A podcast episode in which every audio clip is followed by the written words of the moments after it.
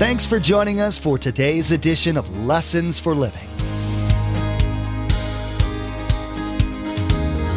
His word so fresh in our hearts abound.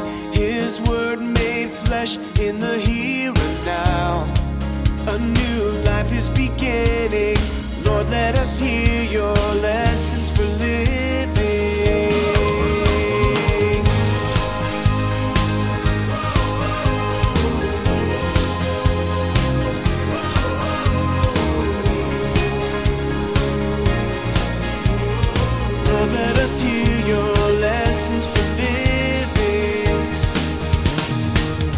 Notice, you'll be changed from the inside out.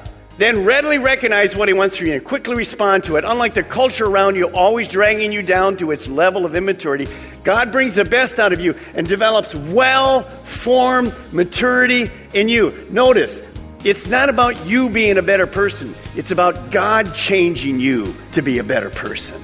Rules and religion cannot change me from the inside. God can only change me from the inside. Have you tried tirelessly your entire life to change your old habits and be more like Jesus, but always seem to fall short? Today, Pastor Mark will help listeners to see that no true transformation can occur outside of total surrender to God. True change on the inside of a person can only come from Him. No set of guidelines or extra boost of willpower is going to transform your life. Jesus called for his followers to leave everything and simply follow him. Do you want to experience positive change in your life from the inside out? Put your faith in Jesus, give him control, and watch him work. Remember, there's quite a few ways to receive a copy of Pastor Mark's teaching. We'll be sharing all that information with you at the close of this broadcast. Now, here's Pastor Mark as he continues his message entitled The Threat to the Church from the Inside. Us hear your lessons for living. Give, and you will receive. Your gift will return to you in full, pressed down, shaken together to make room for more, running over and poured into your lap. The amount you give, so many people misunderstood this. I'm so glad my dad taught me this. I'm so glad my wife's parents taught her this. I'm so glad my wife and I taught our children this.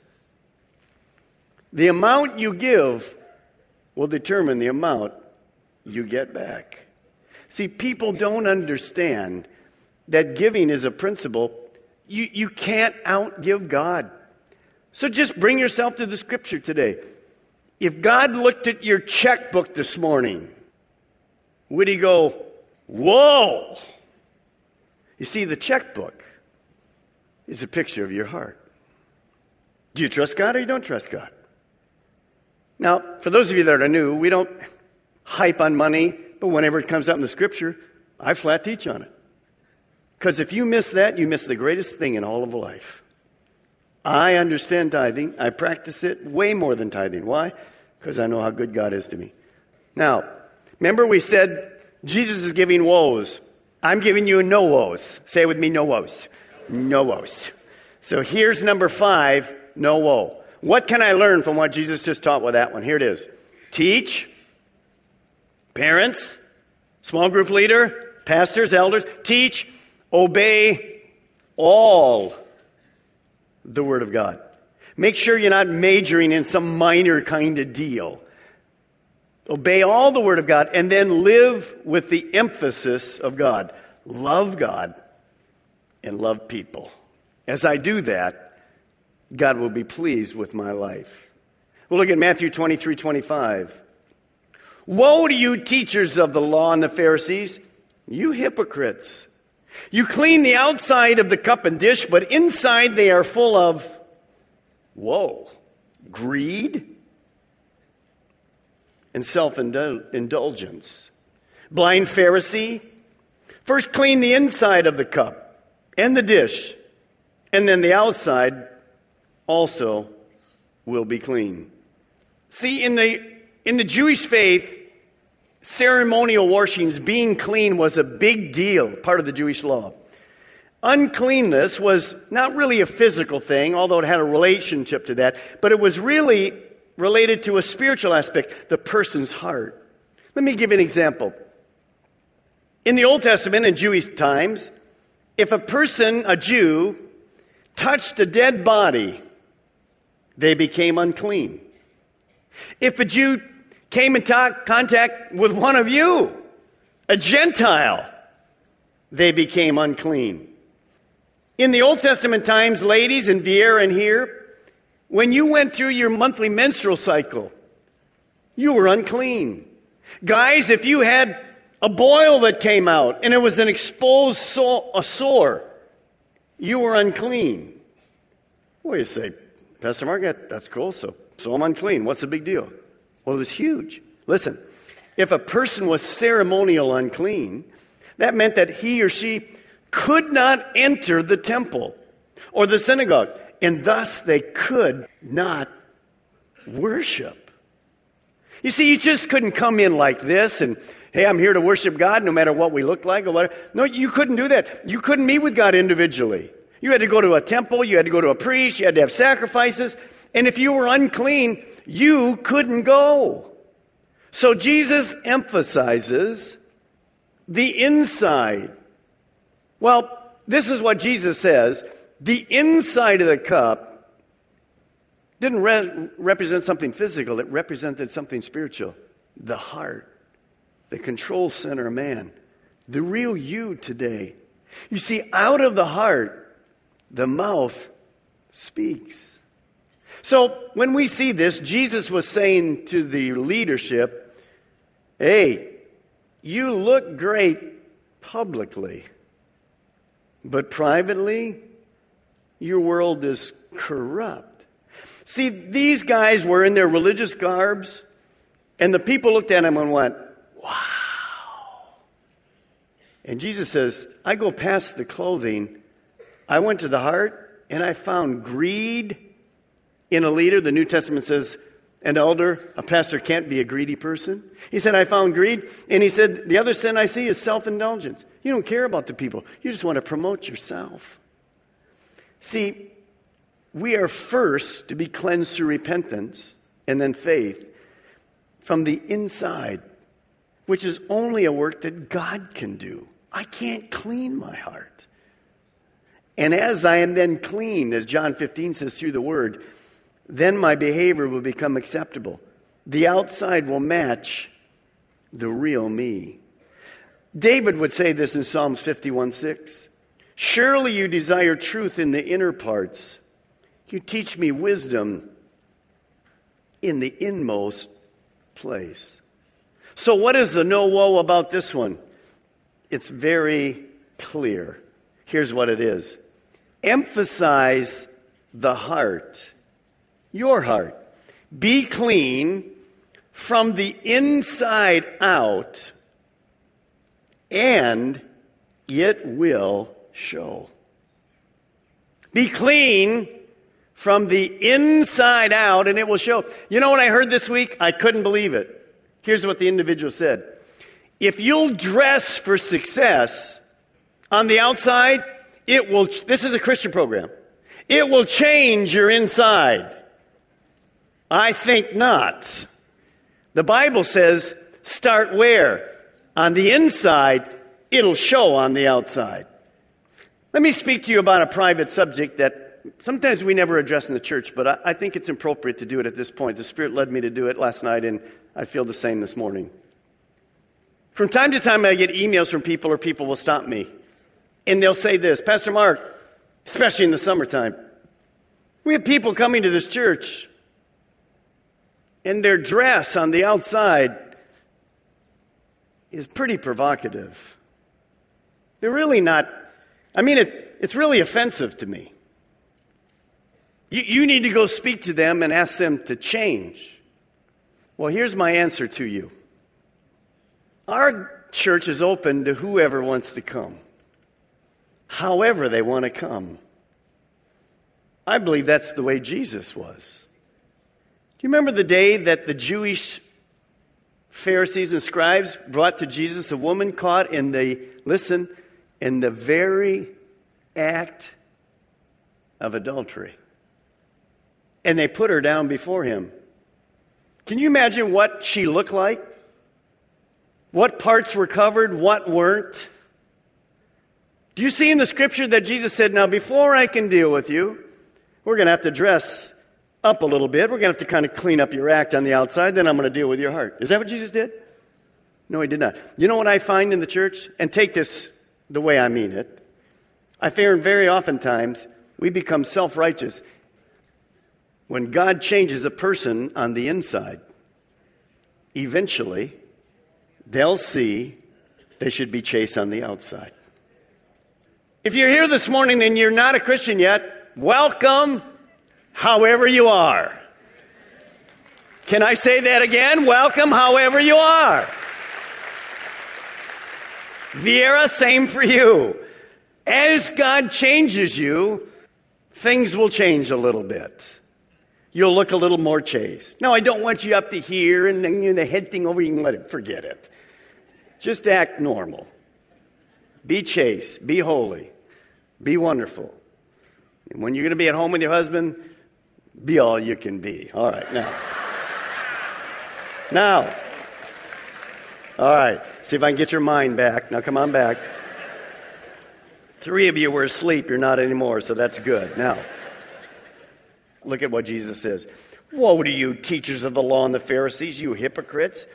You are like whitewashed tombs, which look beautiful on the outside, but in the inside are full of dead men's bones and everything unclean.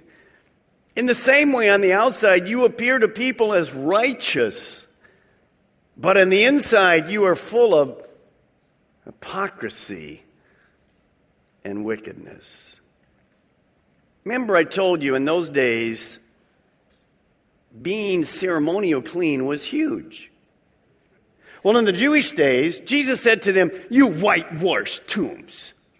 Well, it doesn't mean anything to us. What it meant was in those days, people would be coming in the month of Adar for the Passover hundreds of thousands of Jews. So the people living in Jerusalem would get out and whitewash all the tombs. What reason? So somebody coming in the town wouldn't go, Whoa, man, I just stepped on a grave. I didn't even know it was a grave. No, it was whitewashed. You could see it. It was shining. See, if you stepped on it, what happens? You came thousands of miles to go to the Passover. Now what? You can't go. And so the graves looked really beautiful. Now, by whitewashing them, on the outside? Did they change what it was? It's a grave. Inside are bones. It's dead. Jesus said, You whitewashed tombs. Outwardly, man, you're an example. You're a beautiful picture of what it is to be a leader of the Jewish people. But when I open you up, you're dead religion. And the problem was this they were people of influence. And people thought they were righteous and tried to pattern their life after them. Let me see if you can get this term. Like father, like son. That's what Jesus was so angry about. He says, You're setting the role model. These, your spiritual children, are patting their life after you and it's absolutely disaster. You're supposed to be leading people to God, you're leading them away from God. Well, how do we solve this? Paul would speak to us. We have just a second, but I want you to see this in the Message Bible. The Message Bible you would never use for Bible study, but sometimes there's a verse or two that it's just rich in application. Here's Romans chapter 12. Look what it says. So here's what I want you to do, helping you Take your everyday, your ordinary life, you're sleeping, you're eating, going to work, walking around this life, and place it before God as an offering. Oh, stop, hold it. See, God isn't just interested in your tithing, He wants you to give Him your body, every part of us. He wants all of me, it includes my wallet. He wants every part of me. Every part of me. Not just my Sunday part of me. Not just my Saturday night part of me. Notice, you're sleeping, you're eating, you're going to work, you're walking around life. It's a lifestyle. Just offer it to God. Be real. Notice the second part. Embracing what God has done for you is the best thing you can do for Him. Don't become so well adjusted to your culture that you fit into it without even thinking. That's what we do. We just become like our culture, and pretty soon the world says, You're no different than the culture. We should be. Say, get ready. Say, get, get, get ready. Say, get ready. Get ready. Here comes the key. Watch it. Get ready. Get ready. Viera, get ready. Get ready. Here it goes. Instead, fix your attention on God. If I fix my attention on God, what happens? Watch this. You'll be changed from the, say it with me, from the inside out. That's how we're changed. Not from the outside in. Do you realize how much time we spend on the outside? In the old days, we didn't have makeup. It was wrong in the church. Thank God we've passed that. See, if a house needs painting, paint that sucker. Am I right? Amen. Hallelujah. I feel better already. So notice, you'll be changed from the inside out. Then readily recognize what he wants from you and quickly respond to it. Unlike the culture around you, always dragging you down to its level of immaturity, God brings the best out of you and develops well formed maturity in you. Notice, it's not about you being a better person. It's about God changing you to be a better person. Rules and religion cannot change me from the inside. God can only change me from the inside. That's what he wants. So here's our seventh no woe. Our seventh no woe. What was Jesus, what would he say to us today? Here it is. No false religious pride. Be real and rely on Christ's power to be right, character, and to do right. Now, here's our last woe from Jesus. Look at verse 29. Woe to you, teachers of the law and Pharisees, you hypocrites! You build tombs for the prophets, and you decorate the graves of the righteous. And you say, if we had lived in those days of our forefathers, we would have not taken part with them in shedding the blood of the prophets. Here's what was happening. In the Old Testament, the fathers of the fathers and the great grandfathers and the great great great great grandfathers of these Pharisees who were living there in the time of Jesus. In the Old Testament, when God would send a prophet, they'd kill the prophet. They'd just kill him. But in this day, they're building tombs to the prophets. And they're putting flowers around the prophets' tombs. And they're saying, here's what they said to Jesus We wouldn't be like our dads. We're different. We've learned. We've learned to be better. In fact, today, God, if Jesus, if, you send us prophets, we'll honor them. We would never kill them. Well, let me ask you a question. In two days, what would the Jewish people do? Killed Jesus, the prophet. So notice what Jesus says in this next verse. So you testify against yourselves. In other words, you just lied that you are descendants of those who murdered the prophet. See, like father, say it with me, like son. You haven't learned a thing. Philip then the measure of the sin of your forefathers. In other words, if you thought the judgment on your dads were great, your great grandfathers were great, watch this. You snakes, you brood of vipers, how will you escape being condemned to hell? Therefore, I am sending you prophets and wise men and teachers. Here's what you'll do to them. Some of them you will kill and crucify. Obviously, Jesus, Peter, crucified upside down. Others you will flog in your synagogue and pursue from town to town. What did the Apostle Paul do initially? Pursued him from town to town. What did they do to Stephen in Acts chapter 7? They stoned him to death. Verse 35 And so upon you will come all the righteous blood that has been shed on the earth, from the blood of righteous Abel to the blood of Zechariah, son of Berechiah, whom you murdered between the temple and the altar. From the beginning prophet to the end tapa uh, in the Old Testament, you killed him. There was death, there was blood. I tell you the truth, and this will come upon this generation.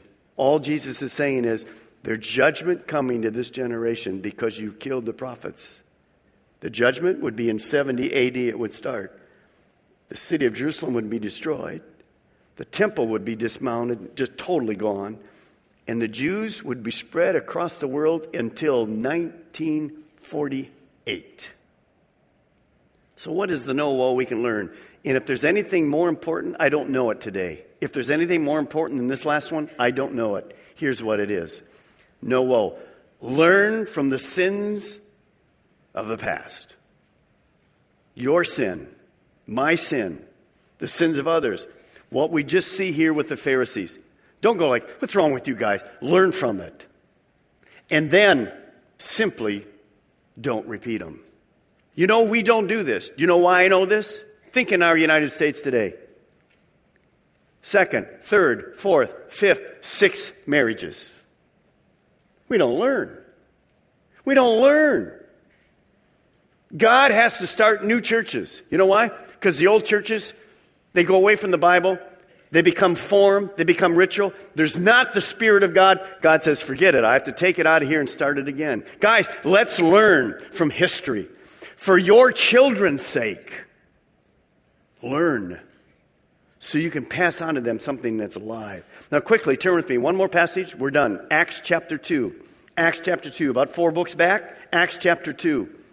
I want you to see something very positive.